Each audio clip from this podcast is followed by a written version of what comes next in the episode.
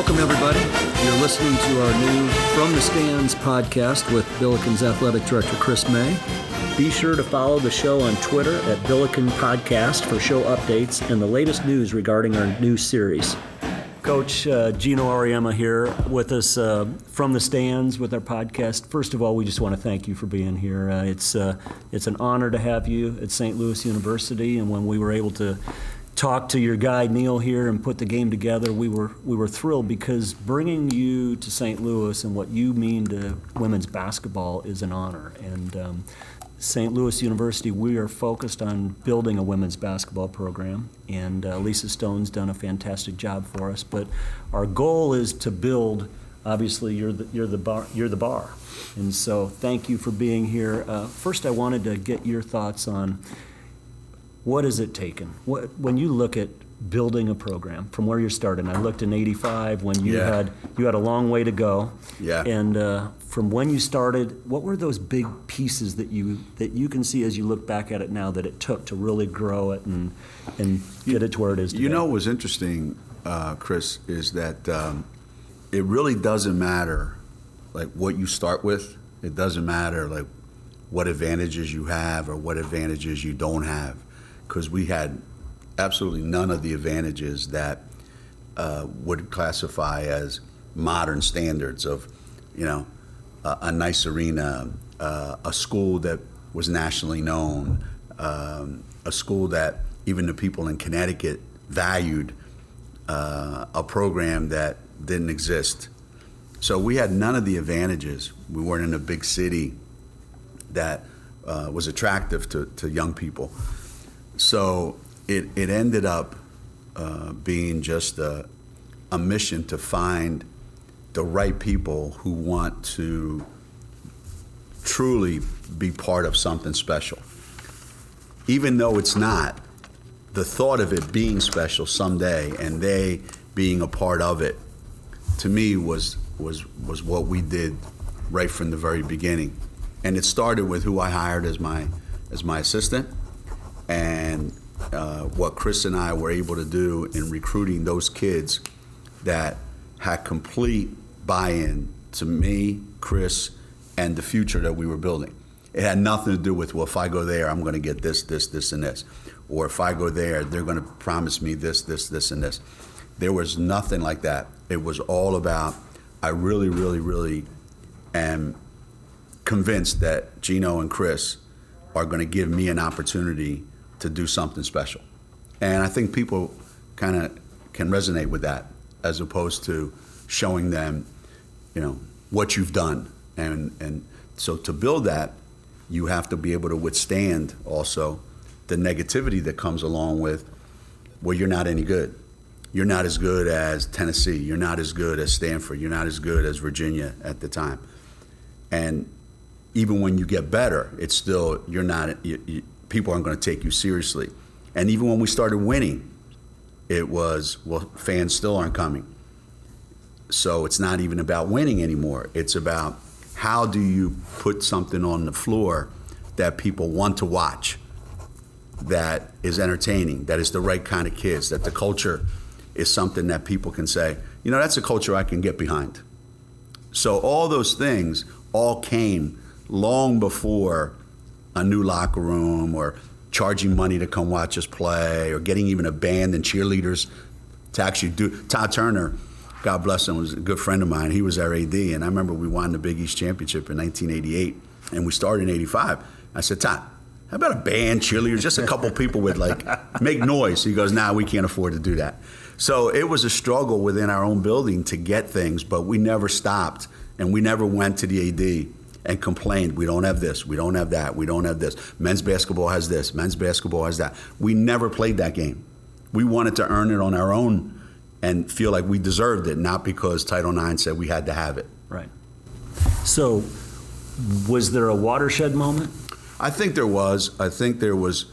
Uh, there were some growing pains, you know, where I inherited a team. We won our first seven games, and they had only won nine four years in a row before that. So they thought we were going to the Final Four, and I thought, come on, guys, calm down. You know, it, we won our first seven, so we're seven and zero. Well, the excitement was through the roof. You know, we started getting 300 people at the game instead of 250, right? And then all of a sudden, we lost like nine of our next 10. And reality hit like, hey, this is going to be a really struggle.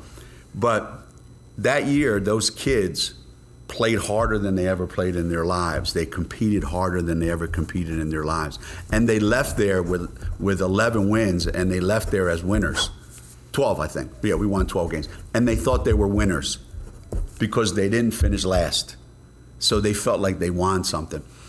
And like any other growing pains, as you bring in your own players, then all of a sudden the team started to kind of have a, uh, uh, an identity issue. Well, these are Coach Auriemma's players. These are the other coach's players. And it didn't work out so great. And then we had to kind of like move on. So the watershed moment came when one year in April, there were four players on my team. Now, we had signed seven that were going to come in in September, but there were four kids. If we would have had a banquet in May, there would have been four players there. And nobody was paying attention, which is great. Today you would get crucified, but there was four kids on that team, and we had seven freshmen coming in. Those seven freshmen that came in totally transformed that program. None of them were highly recruited. None of them were superstar material, but all seven of them brought a whole different mentality to the four really good players that we already had. And that year, their freshman year, we won the Big East championship for the first time with seven freshmen, and four guys came back. And from that point on, it just kept getting better and better and better because now all of a sudden Rebecca Lobo's graduating. She's from an hour away from our campus. She visits campus. Her mother, nice Catholic woman that she is, wants the best for her daughter and says to me, You know, I'm a guidance counselor in high school. None of my kids that are number one in their class go to Connecticut. My daughter's number one in her class. Why should she go there? And now, you know, it's like, you know, the whole Italian thing comes out. Your hands are flying. You're saying stuff, you know, you're hoping to.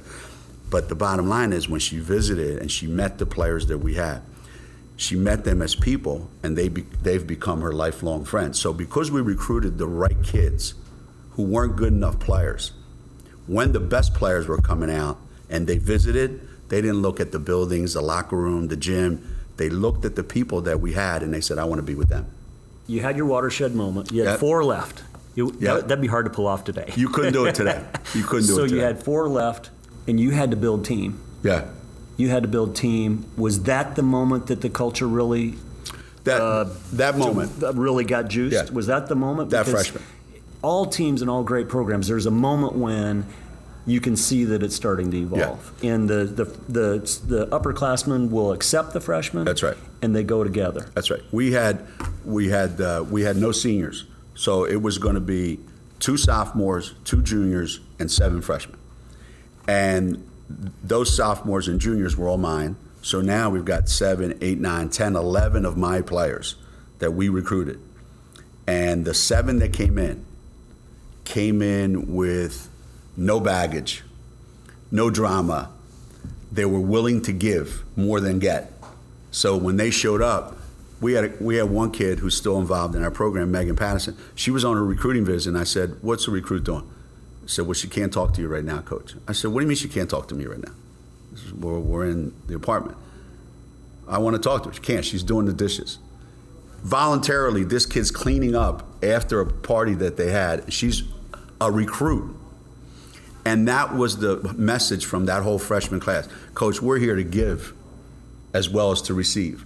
And that made our culture a culture of listen, when you come to Connecticut, you are a giving type of person. You give yourself to your teammates, to your coaches, to your school, to the program. And that hasn't changed one iota. That's when it started. How how did you uh, develop that and identify those pieces? We talk we talk about culture. Here I all know, the time. I How- know. How, did you pick those pieces out? It's the hardest thing um, because when you're recruiting kids back then, and I guess you can do it today to a lesser extent, I could spend as much time as I Yeah. wanted with those kids. Right. I wanted to talk to that kid every day, I could. Right. I want to go see that kid play every day, I could. Right. The only restrictions were if a mom, like Rebecca Lobo's mom, says, uh, "Listen, Sunday night you can talk to Rebecca Lobo." I said, "Okay, fine. I'll call her every Sunday night." So I did. But in our conversation every Sunday night, she'd say, "Coach, I'll call you Tuesday." you know, because the kid wanted to have a relationship with Right. you. Right. So it became a personal relationship that you establish with these kids. And how do you identify them? The ones that want to have a relationship with you. They want to feel like I'm, I'm joining your family, I'm not joining your team.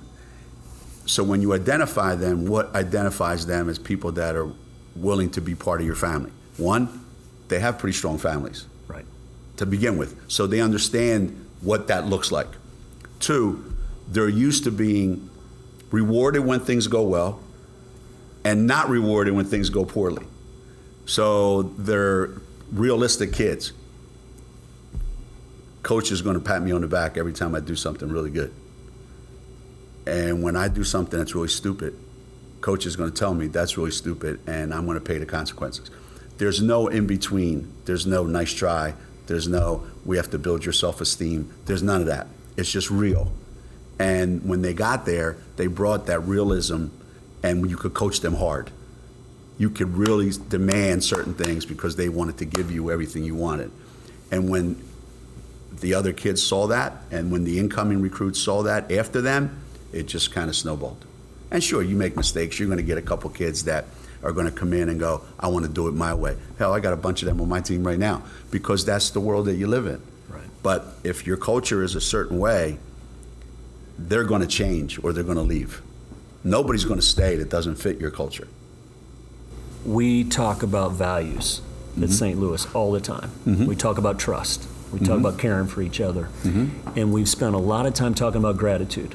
Mm-hmm. And I, I observed your freshman who had a great game Yeah. yesterday Yeah. play unbelievably well. Yeah. And she goes on national TV and says how proud I am to be part of a team. So clearly, gratitude is critical at what you do also. Mm-hmm. And what I've observed over the years is all the great ones have total gratitude when they win. Yeah. And how have you been able to instill gratitude with your program? Because I saw it yesterday on TV Yeah. after a big win. So clearly, you guys hammer that nonstop that, that you're part of something bigger than yourself. Yeah. That it's about, if you're going to be a great teammate, you're leading with kindness to your team. No question. How have you been able to do that? Because I, I mean, I saw it again yesterday. I know. It was unbelievable. I know, and it's not an accident because people tell me this all the time. You know, they see it in our players. The very first thing, my very first announcement when I hired Chris, I said, "Listen, I went to cat school all my life. There were certain standards that you had to live up to. Chris went to Catholic school all her life. She's used to having certain high standards. I said, Chris, you and I, we're going to run this like a Catholic school, high school program. Here's what you do you show up and you look the part. Okay? You look like someone who's serious about going to school, who's serious about playing basketball, who's respectful, who understands the opportunity that you're being given, who understands that, one, you don't go to class, you don't practice. You miss study hall, you don't practice. You get a grade lower than what I think you should be getting, you have to pay the consequences. I've left kids home not because they were failing, not because of anything, other than our academic people say, look, she's not really trying really hard. Okay. There are certain standards that we have that every kid has to live up to. And because you do that, they all know that. So just yesterday, it's interesting that you bring that up. Because just yesterday, I said, I was comparing and contrasting two styles. And I said, when you win, when you're playing a team sport, when you win, it's usually the result of a team win, not an individual win. Yet you can't have a team win unless you have great individual performances. That individual performance can't happen unless the rest of the team contributes to that. So when you have an unbelievable performance, the first thing you need to do is thank your teammates for helping you do that. When you lose, and you're one of our upperclassmen, the first thing you do is say, listen, I didn't do enough to help us win the game. I take full responsibility for that. And especially your best players, because if we win a national championship, I know who's going to be on the cover of Sports Illustrated. Well, that same person better step up every time we lose and say it was my fault. Because if you're going to get all the credit for winning, then you need to take all the blame for losing. And once you build that in your team, kids understand I don't win by myself. I don't lose by myself. I give credit when we win, and I take responsibility when we lose. That's the basis of everything we do. Well, I, I couldn't be more uh, impressed by how you've done it. Again, gratitude is how we put it. Uh, I, I, got the most appreciation for you when in your interviews when you lost. In my opinion, you did your best job when you lost because that's when it's hardest. And when you came out and the cameras are on you, how do you manage that message? Because obviously, uh, emotions are raw. You're a competitive son of a gun. Yeah. But I got the most appreciation for you in how you presented and how you packed, how you laid it on the line when you lost. I think that's when people grow and they do the best job of leading because it's unbelievably hard. Anybody can be on you when you're winning, right? Right, right. When you're winning, that's easy. Right. How have you been able to manage in those few moments? You're fortunate you don't have many of those right now, but I Right. got to tell you, when you when you got beat last year, I couldn't have been more impressed. How, how do you manage that? Well, let's just say we hadn't won 11 national championships already. I might have reacted differently. so I think what happens is, ever since I was a kid, and, and when I speak to companies, you know, I, I always talk about the value of being a great teammate and understanding that from the time you're a kid, you're always on a team, whether it's a team at home, whether it's your first team you make, whether it's uh, high school, college, whether it's uh, you're going to work and they put you in a little group and you have a project. There's never a time when you're out there on your own by yourself. And the sooner you learn to be a great teammate, then success is going to follow right away. So for us, winning is a product, a byproduct of all the things that we do. Okay, so we win a lot.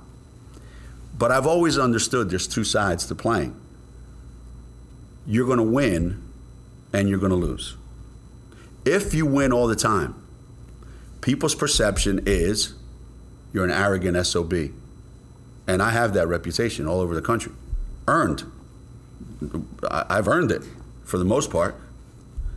Partly because of how I am a lot of times, and partly because it goes with the territory when you win all the time. There's a lot of people that love to have that. That's right.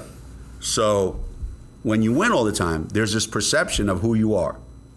So when you lose, you can either live down to that perception that people have, Okay. or you can say to them, listen, you don't have any idea what I'm really like. So when you win, you act like, you know, yeah, we won, but we won because we have the best players and we play great and we beat a really good team. When you lose and you start to act like you're entitled to winning and this losing is for everybody else but you, you reinforce people's opinion that you're an arrogant SOB. So, to me, you're trying to teach your players that you're not entitled to winning. The other team's allowed to win once in a while. And when they do, give them credit for beating you. Because if nobody ever beats you, then you're beating people that don't deserve to be playing against you. Right. So you can't have it both ways. So I've learned along the way, and I've tried to teach my players there's no shame in getting beat. None. There's shame in losing because you don't compete, you don't play hard. But when you do you, what you're supposed to do, and the other team plays a little bit better than you, and they win, you know what? There's no shame in that. My last question. Yeah. I've, I've read a million of your quotes, but the one I like the best is with the absence of pressure, it's hard to do great things. Mm-hmm. Mm-hmm. Tell us about that. You obviously Well, thrive Yeah, in that space. I do. I do. in it. And it's funny, you know so what? Because when I was a kid growing up, um, I didn't know how to handle pressure because I always felt like there was undue pressure on me, and I was in a constant pressure situation growing up. Because coming from another country and you don't speak the language, so right away, your first day of school, I learned my very first day of school what pressure really is. I'm, I'm not even eight years old yet. My aunt takes me to St. Francis, two blocks from my house. I don't speak any English. The clothes I'm wearing are clothes my mom made me when we were in Italy. I just got here two days before that. We walk up to the school, and the nun says to my aunt, no uncertain terms, this is November 23rd, 24th, I think it was.